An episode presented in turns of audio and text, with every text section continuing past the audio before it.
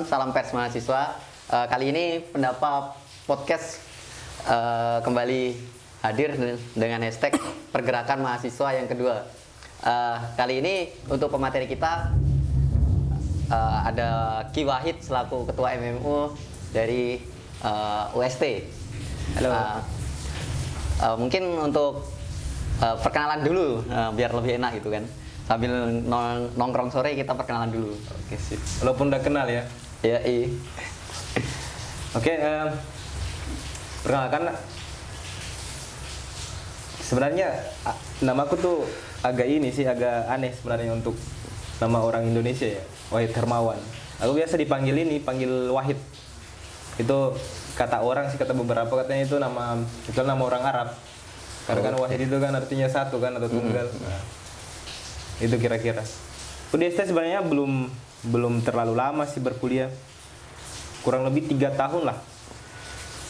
Tiga tahun kuliah dan sekarang udah semester 6 kemarin em, aku dipercayakan jadi ketua MMU jadi MMU itu lembaga intra kampus yang kemudian em, apa ya berperan untuk mengakomodir keluh kesah mahasiswa, kebutuhan-kebutuhan mahasiswa dan lain sebagainya lah. Itu lembaga aspirasi ya bahasanya. Dan itu juga lembaga tertinggi sih sebenarnya di di UST di intranya ya. Oh, Dan kebetulan juga kan UKM itu kalau posisinya di UST kan mitra, mitra kerja. Jadi ya kalau kegiatan-kegiatan kayak gini bagus untuk menjalin hubungan yang lebih baik lagi. Nah, Eh, mungkin kan karena tema kita ini kan terkait pergerakan mahasiswa gitu kan di kala pandemi. Nah, mungkin yang pertama kali ingin disampaikan kesibukannya eh, kuliah selama pandemi ini ngapain aja gitu kan. Selain tadi sebagai ketua MMU. Oh iya, iya. Sebenarnya pandemi ini cukup menyiksa ya sebenarnya, cukup menyiksa dan juga cukup membuat aktivitas itu serba adaptasi sebenarnya. Yang awalnya ini kan harus tatapan muka terus, kemudian harus ke kampus ya. Kemudian karena pandemi ya kita dipaksa untuk serba online. Mau ketemu teman pun kan harus online. Apalagi eh, dengan dosen ataupun rektorat harus online. Ya walaupun kadang-kala juga kita di- mesti ke kampus tapi kan tidak setiap saat. Beda kalau misalnya tidak online kan atau offline itu. Ya bagi it- it- itu cukup mengganggu ya kerja-kerja. Apalagi di keorganisasian ya. Keorganisasian banyak kendala sih. Terutama masalah regenerasi, kemudian pergerakan dan aktivitas di kampus itu cukup menyiksa Hmm. bagiku ya makanya kan banyak keluhan-keluhan mahasiswa itu seputar pandemi sebenarnya entah itu SPP atau misalnya kesulitan akses internet dan sebagainya itu sih kira-kira Tadi kan terkait banyak kendala nih. Eh, terus bagaimana Ki Wahid selaku ketua MMU untuk mengatasi kendala-kendala yang ada gitu? Mengatasi ya? Ya, mengatasinya. banyak hal sih yang kulakuin. Karena juga mungkin di awal ya kalau di awal memang karena mungkin agak kaget jadi agak susah beradaptasi. Tapi kan em, sewaktu di MM itu kan udah jalan kurang lebih 10 atau 11 bulan lah pandemi. Jadi sepertinya sudah agak beradaptasi dengan itu. Makanya kan em, MMU kaitannya dengan MMU ya? Iya. itu walaupun kita lakukan di luar tapi sebisa mungkin kita bisa mengakomodir. Lakukan di luar kita adakan kegiatan-kegiatan kan yang melibatkan mahasiswa. Kita sering ber- berdiskusi juga untuk membicarakan persoalan kampus. Dan beberapa kali kan kemudian kita melakukan apa ya namanya ya demonstrasi lah untuk menuntut beberapa hal termasuk SPP itu. Kalau dibilang kendala sebenarnya bisa bisa teratasi. Tapi masalahnya kan kita menghadapi berbagai macam tipikal mahasiswa ya karakter dan sebagainya. Akhirnya ya untuk mengajak supaya lebih apa namanya ya eh, supaya lebih tanggap lagi dengan persoalan kita butuh energi yang banyak. Kita harus kontak person secara personal kan? Kita harus kontak secara personal kita harus datangi di kosnya kita harus melakukan berbagai macam cara lah supaya dia paham nih oh situasi UST sekarang seperti ini. Itu sih. Yoi. Terkait terkait demonstrasi ya tadi kan udah pernah disinggung demonstrasi. Nah beberapa waktu lalu kan eh, kita ketahui bersama bahwa ada aksi demo eh, tolak tolak eh, eh, apa pembayaran SPP yang dipotong cuma 7,5 persen. Nah, gimana Ki Wahid selaku Ketua MMU menanggapi hal itu? Yang pertama terkait kebijakan dari eh, Rektorat potongan cuma 7,5 persen sama aksi yang kemarin gitu. Bagaimana tanggapannya? Karena itu kan banyak pro dan kontra itu. Iya sih. Sebenarnya masalah aksi itu gimana ya? Sebenarnya saya udah sampaikan juga sih sama teman-teman bahwa kita itu melakukan demonstrasi bukan untuk menuntut nominal sih. Ah, ah, Tapi bagaimana caranya kita membuat mahasiswa itu sadar bahwa gini loh situasi situasi UST, situasi kampus dan situasi nasional ya. Jadi waktu itu memang saya kabarkan kita jangan menuntut persoalan nominal karena nominal itu langkah selanjutnya lah. Maksudnya itu targetan yang lain lah. Tapi yang paling terpenting adalah bagaimana membangun kesadaran tersebut sehingga dia paham oh ternyata yang kita tuntut ini loh situasinya seperti ini. Kenapa waktu itu kita mengharapkan pemotongan yang lebih besar karena kan kita lihat pandemi ini kan fasilitas di kampus kampus juga tidak digunakan kemudian untuk menjalankan proses perkuliahan juga kan kita menggunakan apa ya uang sendiri kan untuk membeli kuota Iya, iya. walaupun pada akhirnya juga kan dari Kemendikbud juga memberikan bantuan. Tapi kan itu tidak menyeluruh. Hanya beberapa saja yang kemudian eh, merasa dibantu dengan itu. Dan bagiku juga apa ya masih kurang sih. Memang kampus harusnya lebih banyak lagi memotong. Walaupun dari awal juga bukan persoalan nominal. Ah. tapi harus melihat sisi keadilannya juga lah. Kan nggak adil banget kalau misalnya kampus tidak memberikan fasilitas dalam hal ini gedung sarana dan prasana prasa- prasarana ya. Kemudian kita dipaksa untuk membayar full. Iya, iya. akhirnya sebenarnya bagiku ya 7,5% itu bukan diberikan karena birokrasi kampus itu baik tapi karena itu tekanan dari mahasiswa. Akhirnya mereka memberikan. Kayak gitulah kira-kira. Itu kira-kira kalau eh, SPP ku kan cuma 500 ribu kan. Nah, dipotong 7,5 persen ya bisa lah buat beli gorengan gitu kan. iya sih Eh, terus tanggapannya terkait aksi itu kan kemarin ada eh, semacam bentrok gitu kan dengan eh, pihak security dan Security. sebagainya karena nggak boleh masuk ke dalam. Nah gimana menanggapi hal tersebut gitu? Yuk, ngopi dulu ya Ya, iya. Ngokot teh deh kopi nih teh jujur ya kemarin itu sebenarnya untuk bentrok dengan security itu sebenarnya di luar di luar settingan itu murni reaksi dari teman-teman yang merasa kok pihak rektorat ini tidak mem- membuka diri terhadap mahasiswanya sendiri? Bahkan kita dianggap gerakan itu aktif aktivitas itu adalah gerakan ilegal yang tidak berdasarkan legitimasi lembaga dalam hal ini organisasi kampus dalam hal ini MMU dan beberapa jajaran di bawahnya ya.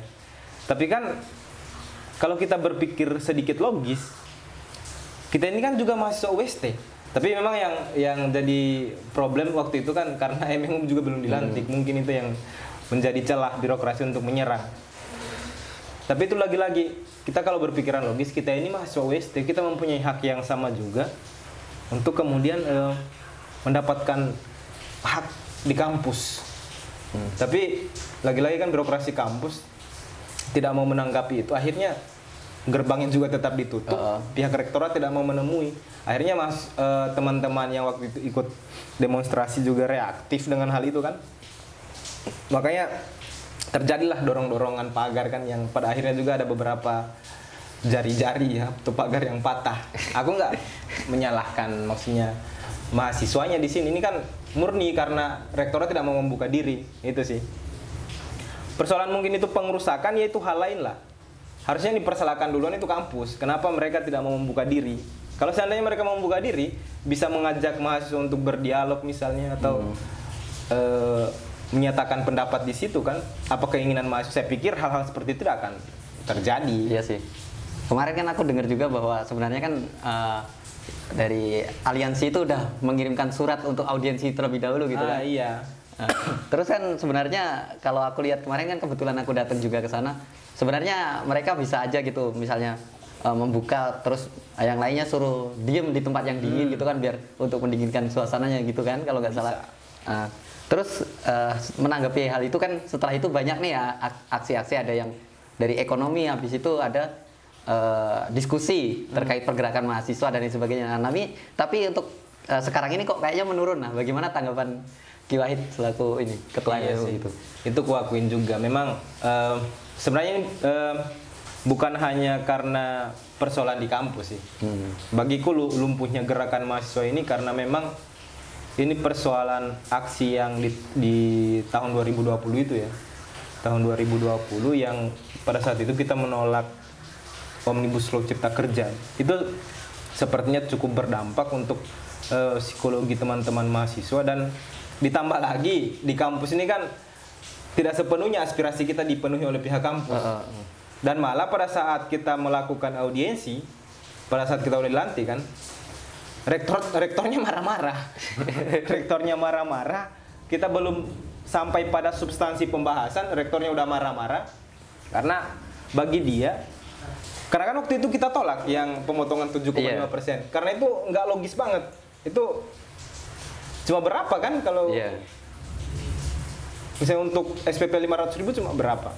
Ketika kita dengan segala bantahan bahwa itu tidak tidak apa ya, tidak logis ya, rektornya marah-marah. Katanya kalian ini menghalangi agenda-agenda saya kan, program-program saya. Saya sudah punya beberapa program yang mesti dilanjutkan dan ini tidak memakan anggaran yang sedikit, banyak anggaran.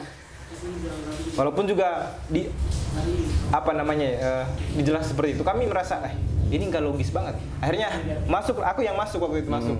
Sebenarnya pada poinnya kami di sini tidak sepakat dengan 7,5 persen. Kemudian dipertegas sama teman. Ya rektorat harusnya lebih memprioritaskan mahasiswa dong. Jangan program pro- program dari birokrasi kampus ataupun dosen-dosen yang ada di kampus. Harusnya kebutuhan mahasiswa dulu, hak hak mahasiswa yang kemudian diprioritaskan. Marahlah. Rektor akhirnya dia keluar. Padahal pembahasan belum setengah lah kira-kira. Ini teknik melarikan diri ya. Dia melarikan diri dengan em, Warek 2 yang kebetulan ibu itu kan dia juga bendahara seperti bendahara di kampus kan melarikan diri akhirnya tidak akhirnya di situ eh, tersisa wakil rektor 3 sama kabak bagian kemahasiswaan Pak Widodo sama Pak Marji. Itu yang kemudian kami sesalkan sih sebenarnya. Makanya saya galau beberapa hari karena itu. Bayangkan kita sudah mempersiapkan bagaimana caranya menyampaikan ini bagaimana menyusun ini. Tiba-tiba pada saat hari H pihak yang kemudian ingin kita tuju tidak bersikap sebagaimana mestinya seorang birokrat lah yang membuat kebijakan. Ini biasanya kalau mahasiswa itu galau karena pacar ini karena galau karena nggak diterima inspirasinya sama pihak rektorat gitu kan. Galau. Eh, terus eh, berikutnya mungkin terkait eh, aksi-aksi mahasiswa yang saat ini kan udah menurun dan lain sebagainya. Nah ini bagaimana eh, dari pihak MMU nantinya untuk menggerakkan mahasiswa ini untuk aktif lagi gitu kan? Kan ini kan banyak UKM UKM dan lain sebagainya yang saat ini ini mungkin udah mulai juga menurun kreatif apa namanya produk-produknya gitu kan kalau dilihat kan. Nah itu kan berarti produktivitas dari anak-anak eh, di UST mahasiswa khususnya itu sudah menurun. Nah bagaimana eh, MMU bakal menggerakkan itu gitu untuk supaya lebih aktif lagi? Aku melihat juga itu sih sebenarnya. Memang kita agak kurang produktif. Makanya kemarin aku diskusi MMU ke- kemarin yang kemudian menghadirkan juga pendapat kan. Itu kan kita bisa melihat kuantitasnya tuh. Heeh. Dari segi kuantitas eh, kita sudah melihat oh ternyata tingkat kesadaran kita sejauh ini hanya sebatas ini toh. Dengan tema yang bagiku itu cukup merepresentasikan apa yang terjadi pada hari-hari ini. Tapi ternyata atensi mahasiswa eh, hanya sebatas itu dan bagiku kita punya PR pekerjaan rumah yang relatif besar untuk menghidupkan kembali. Makanya sebenarnya saya ya dan beberapa teman-teman memang berinisiasi untuk melahirkan diskusi-diskusi yang lebih maju lah. Apalagi yang berhubungan dengan eh, persoalan-persoalan kampus sekarang. Itu. Ya mungkin agenda-agenda ke depan kita akan lebih fokus ke pendiskusian lah. Selain daripada untuk mempengaruhi secara langsung, tapi bagiku ya ruang-ruang seperti itu memang kita butuhkan. Kayak beberapa fakultas yang melakukan pendiskusian saya sangat apresiasi karena bagiku ya jangan ketika misalnya birokrasi seperti itu kita ikut-ikutan juga pasti. Harusnya kita bisa lebih kreatif lagi kan untuk meng- apa namanya ya, eh, mengekspresikan diri kan? Mana caranya? Ya pernah ada satu kejadian yang lucu kan? Waktu hari pendidikan. Hari pendidikan itu kan ada beberapa rangkaian kegiatan tuh termasuk aksi budaya dan panggung kreasi. Ada dua agenda yang kemudian ditolak. Agenda aksi budaya sama panggung kreasi. Karena bagi rektorat yaitu menghadirkan sekali apa ya menghadirkan banyak masa dan itu potensial untuk apa ya em, mengundang virus corona ini untuk lebih ini kan Ah. eh, masif. Kami juga udah beberapa kali jelaskan bahwa kami men- akan menaati protokol kesehatan tapi ya mereka nggak mau dengar. Dan toka kami juga tetap jalankan. Sebenarnya itu cukup menghantam mental ya. Iya. Kan gimana ya? Saya berpikiran dulu. Kalau misalnya lembaga ini tidak dibiarkan untuk kreatif artinya ini pembunuhan karakter. Harusnya kan dibiarkan. Kan kita tahu kita tidak perlu diajari lagi lah bagaimana caranya eh, menjaga kesehatan bagaimana caranya menghalangi virus ini supaya tidak berkembang lebih besar. Cuma rektorat dengan segala kebijakan aneh-anehnya ya katanya menghadirkan banyak masa akhirnya tidak disepakati dan sebenarnya dananya juga tidak tidak turun semua. Tapi karena ini udah apa ya berangkat dari persiapan yang relatif panjang makanya tetap kami adakan seperti itu. Iya, kemarin juga kan pada akhirnya acaranya dipindah gitu ya kemarin. dipindah acaranya. Eh, sebelumnya rencananya eh, ada nggak sih kemarin rencana bakal ngadain di eh, kampus gitu kan? Kan kemarin ada di kafe apa itu namanya tuh yang di Eh, saya lupa nama eh, kafenya. itu daerah kan, Nulugaten. Eh, ada nggak sih rencana yang tadinya di kampus gitu? sebenarnya rencananya itu di kampus. Karena kan kita berpikiran ah ini hari pendidikan hari harinya Ki Hajar Dewantara kan hari lahirnya. Dan UST itu kan jadi ikonnya pendidikan sebenarnya. Karena yang lahirkan UST itu ya Babak Pendidikan Nasional Ki Hajar Dewantara. Jadi bagi bagiku kenapa kita tidak apa ya tidak lebih ekspresif lagi dalam apa merayakan hari lahirnya Ki Hajar Dewantara? Toh kita eh, kampus kita juga yang lahirkan Ki Hajar Dewantara? Agendanya memang dulu di kampus di parkiran itulah di parkiran dekat pertanian. Hmm. dekat pertanian. Dan aksinya itu kan juga sebenarnya yang aksi budaya. Ya kita mau jalan di apa ya em, long march di beberapa fakultas yang ada di UST kemudian memang finishnya itu kita akan bergabung dengan aliansi kota supaya kita bisa lebih menggambarkan ternyata UST masih peduli loh dengan situasi pendidikan hari ini tapi nggak disupport sama kampus Terus kemarin setelah itu untuk acara long march-nya gimana kemarin? Jadi ini konsepnya kita rubah. Akhirnya konsepnya kita gabung langsung sama aliansi Hmm. kota. Ada konsep yang awal juga udah di cut gabung ke aliansi kota. Akhirnya kita aksi seperti biasanya, aksi biasa aja. Hmm. Long march tapi pakai motor. Akhirnya konvoy, konvoy sampai di 0 km. Eh, tapi nggak dapat ini tekanan dari luar lagi saat long march pakai motor. Biasanya kan ada nih kan kayak masyarakat sekitar kan nanti bakalan ngapain gitu. Ada nggak kemarin gitu kan? Tekanan sih kemarin hanya ini ya, Polantas kemarin waktu di perempatan UIN sama di Tugu. Tekanan karena mungkin karena persoalan mengatur lalu lintas ya, makanya agak sedikit ditekan. Tapi itu bisa diatasi, bisa negosiasi kan. Akhirnya kami di apa namanya dibiarkan untuk jalan sampai ke 0 km Hmm. gitu. Kalau dari kampus sebenarnya bukan tekanan sih. Cuma 3 sem- sempat mempertanyakan kan izinnya. Ah. Saya juga agak pusing kok bisa ada izin-izin. Perasaan kan di aksi yang namanya aksi ya, hanya sekedar surat pemberitahuan Ah, ah. bahwa kita kan melakukan aksi kan atau demonstrasi. Bertanya dan saya juga tidak respon. Karena bagiku ya buang-buang waktu untuk merespon hal tersebut. Karena kita tahu aturan kan aturan kan hanya sekedar pemberitahuan. Ya gitulah kira-kira. Dan lucunya kan di UST banyak sekali Intel. Intel nggak tahu Intel dari mana yang kemudian hadir di situ. Kita seolah-olah semacam teroris. Diperhatikan kan nggak tahu lah Iya. kira-kira seperti itu.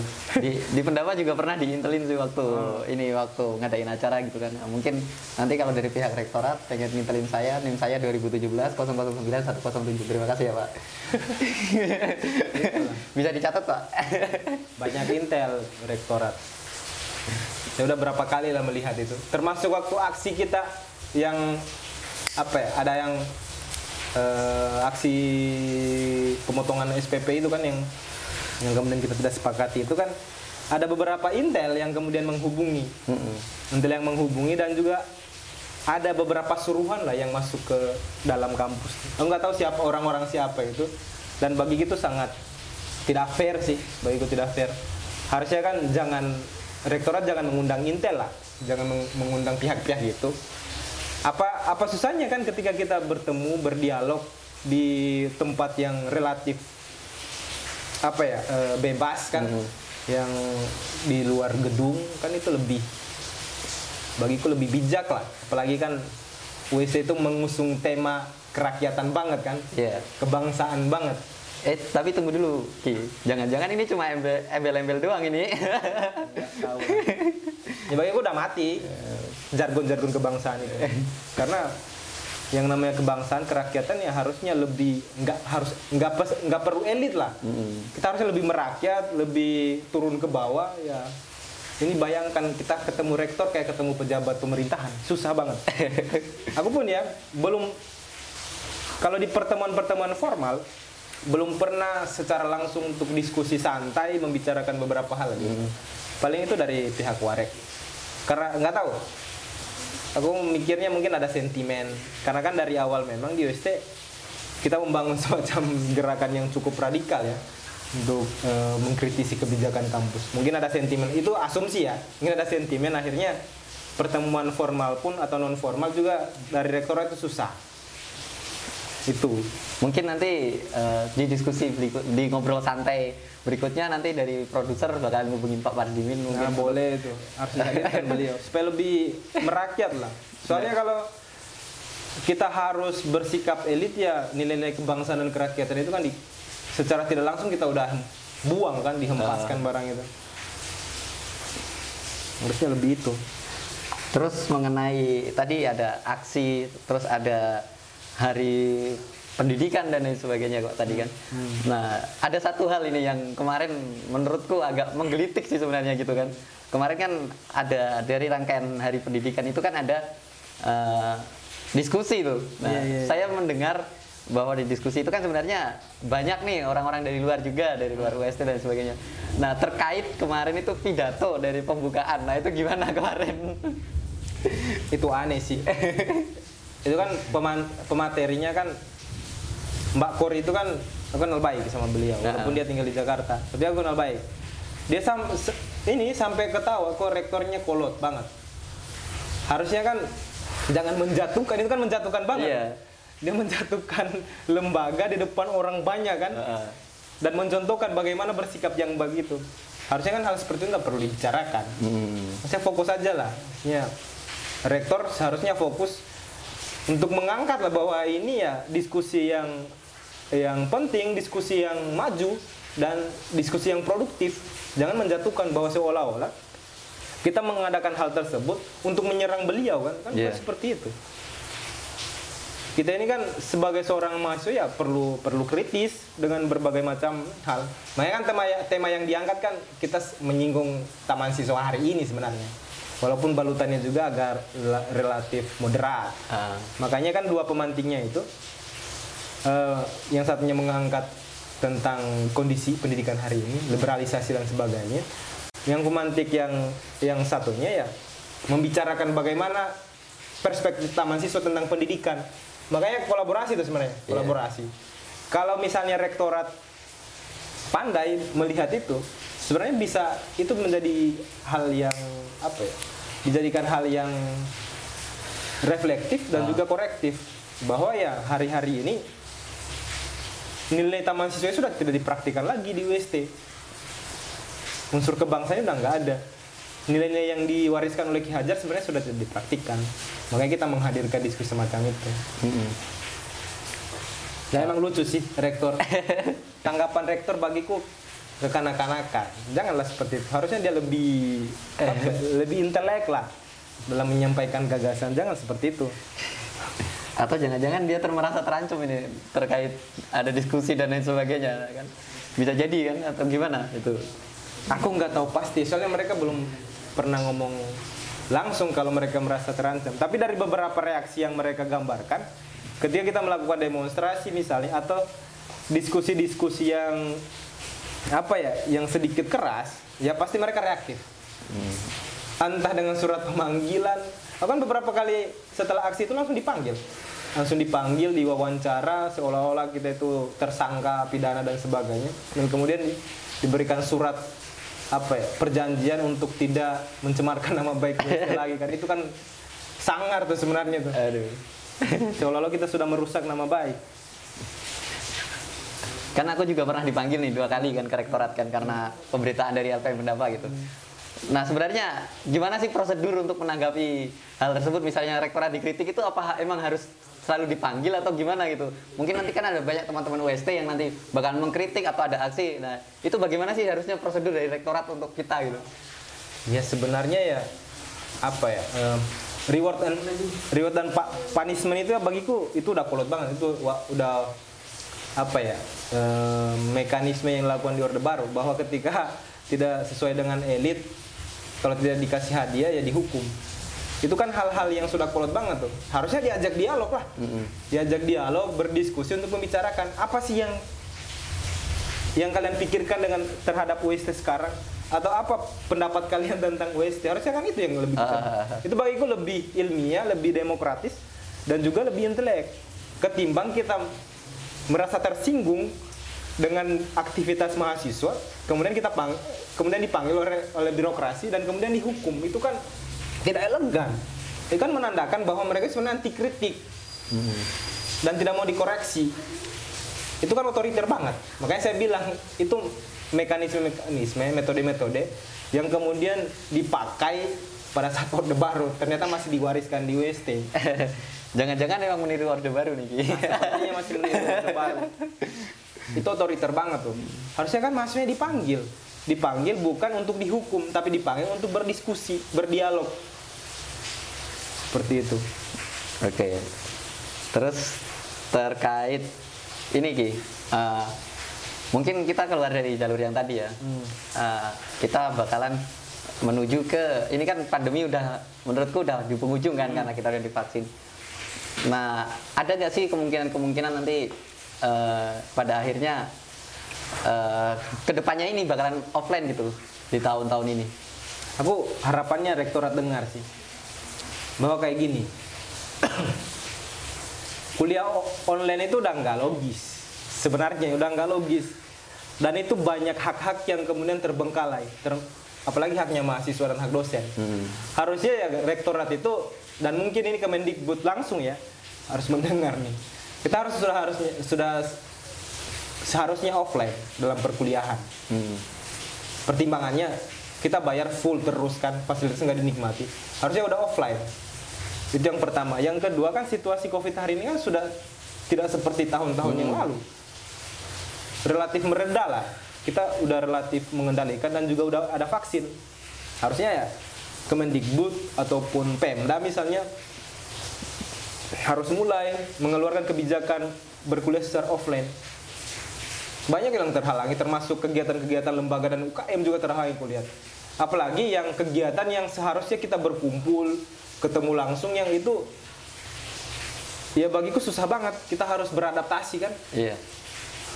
kita contoh aja lah kegiatan LKMU kalau kita lakukan secara online itu unsur pembentukan karakter itu nggak dapat kita kader orang loh kita kader orang orang tapi itu online oke lah secara intelektual mungkin atau secara pengetahuan kita bisa sentuh tapi secara karakter pembangunan karakter sama sekali nggak dapat itu Iya, yang kita iya. bisa lihat mungkin ada beberapa contoh lah kalau di LPM misalnya diskusi yang harus Iya. ketemu langsung kan pasti beda lah ini efektif Ya jangan sampai nanti waktu LKMU malahan pesertanya pada tidur gitu Nah, kan.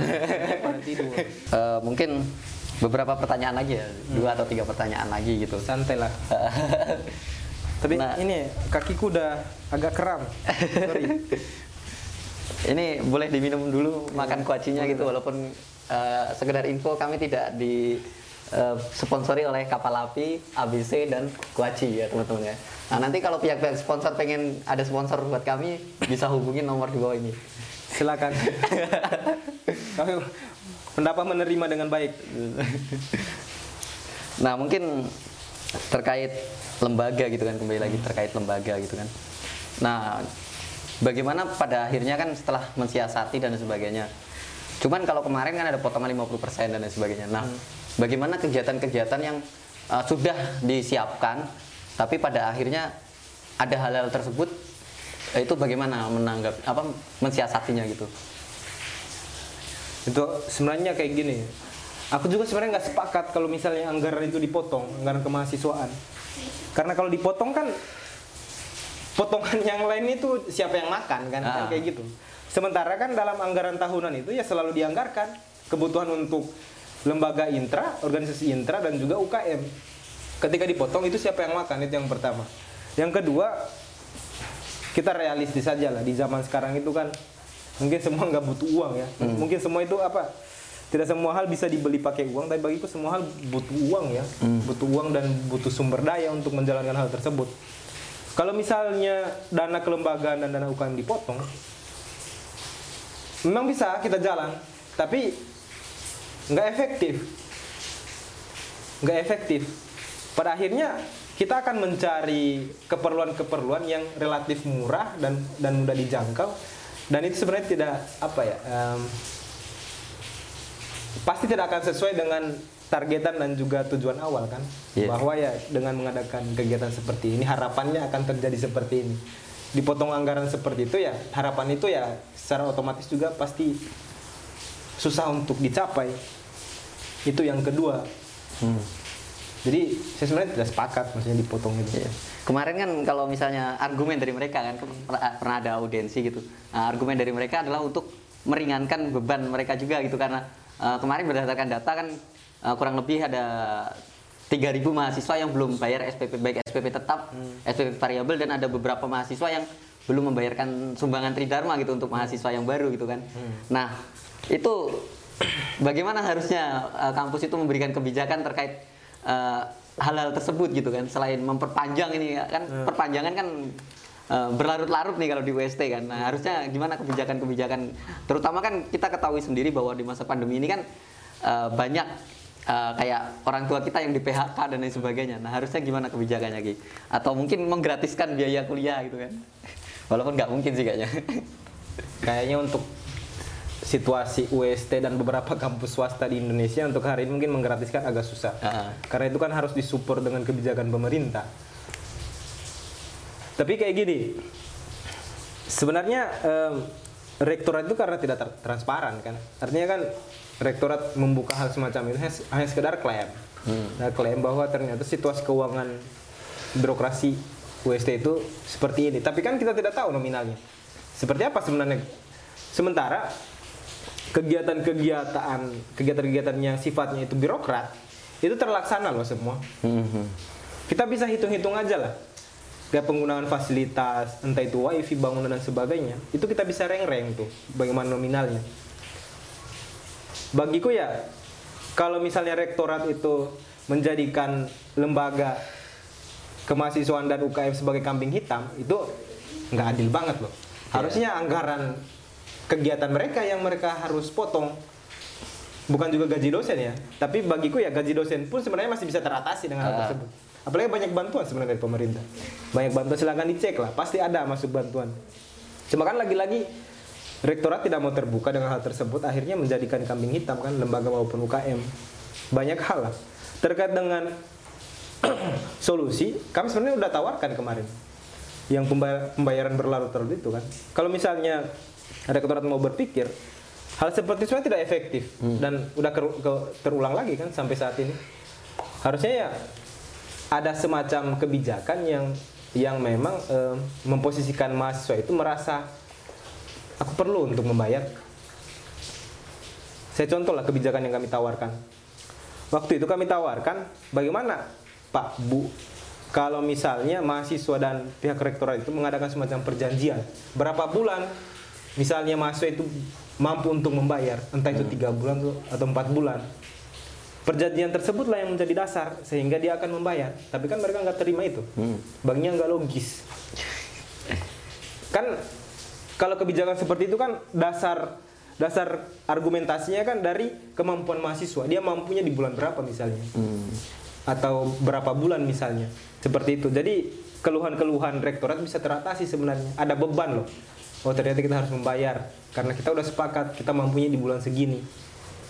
Walaupun mungkin ada beberapa juga mahasiswa yang kurang mampu tapi bagiku bisa teratasi lah beberapa. Itu bisa dipikirkan lagi untuk langkah selanjutnya. Entah mau dicicil kayak atau mau di apa. Kan itu nggak di, dilakuin Iya. sama kampus. Kan sebenarnya bisa dicicil kan? Tanpa harus dibayar la- dibayar full 100% bisa dicicil sebenarnya. Cuma kan nggak ada kebijakan seperti itu. Akhirnya rektorat seolah tidak mau disalahkan. Padahal kebijakan juga konvensional banget. Berakhir eh, masa pembayaran diperpanjang berakhir Ah. diperpanjang. Itu kan konvensional banget. Harusnya ada langkah strategis yang dilakukan. Entah itu mau dicicil per bulan atau per minggu ke kan itu bisa dilakukan.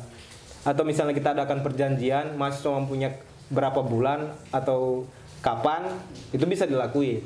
Tanpa harus eh, merasa merasa diri bahwa rektorat ini semuanya pembuat kebijakan pemangku kebi- kebijakan yang kebijakan itu semuanya baik seperti itu Oke, eh, mungkin ini eh, yang terakhir gitu kan, yang terakhir.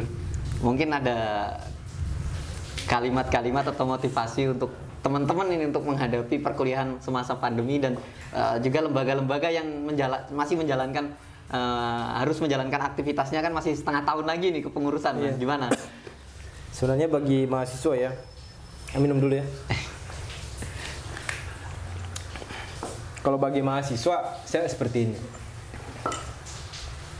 walaupun eh, memang kebijakan kuliah online ini memang memberatkan tapi itu jangan jadikan beban kita karena dari awal tujuannya untuk eh, mendapatkan ilmu pengetahuan jadi sistem perkuliahan online jangan jadikan beban kita bisa tuh mencari referensi lain misalnya atau bisa lebih eh, menekankan persoalan substansi perkuliahan tanpa mengharapkan kebijakan yang relatif memang susah untuk kita dapatkan ilmu.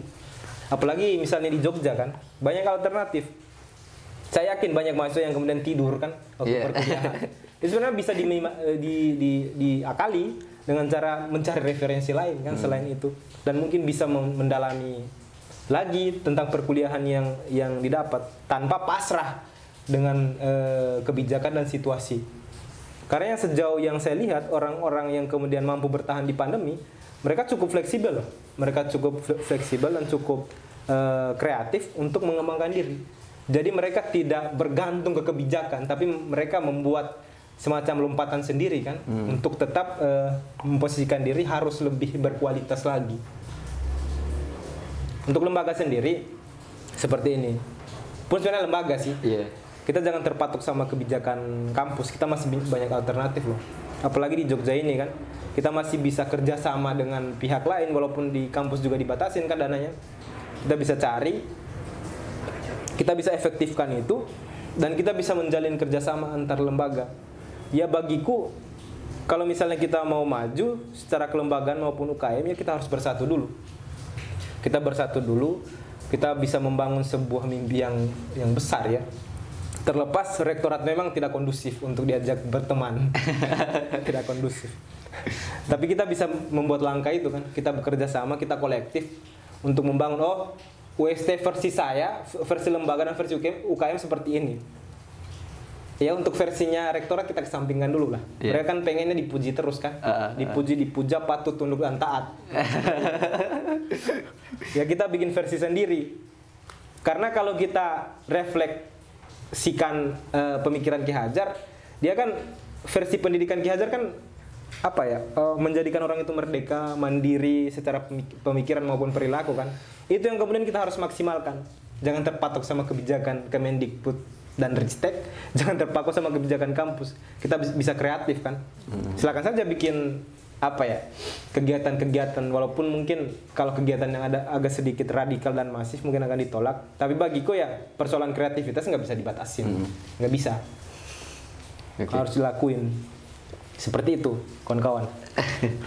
Mungkin eh, sekian dulu ya Ki ngobrol kita Iya. eh, pada sore hari ini gitu kan. Karena eh, mungkin nanti di luar dari konteks ini kita bakalan ngobrol lebih banyak lagi gitu kan. Mungkin di, kesem- di lain kesempatan, kesempatan gitu. Mungkin eh, sekian untuk eh, ngobrol santai sore ini. Kita bakalan ketemu lagi di ngobrol santai berikutnya. Terima kasih untuk eh, semuanya. Akhir kata salam pers mahasiswa.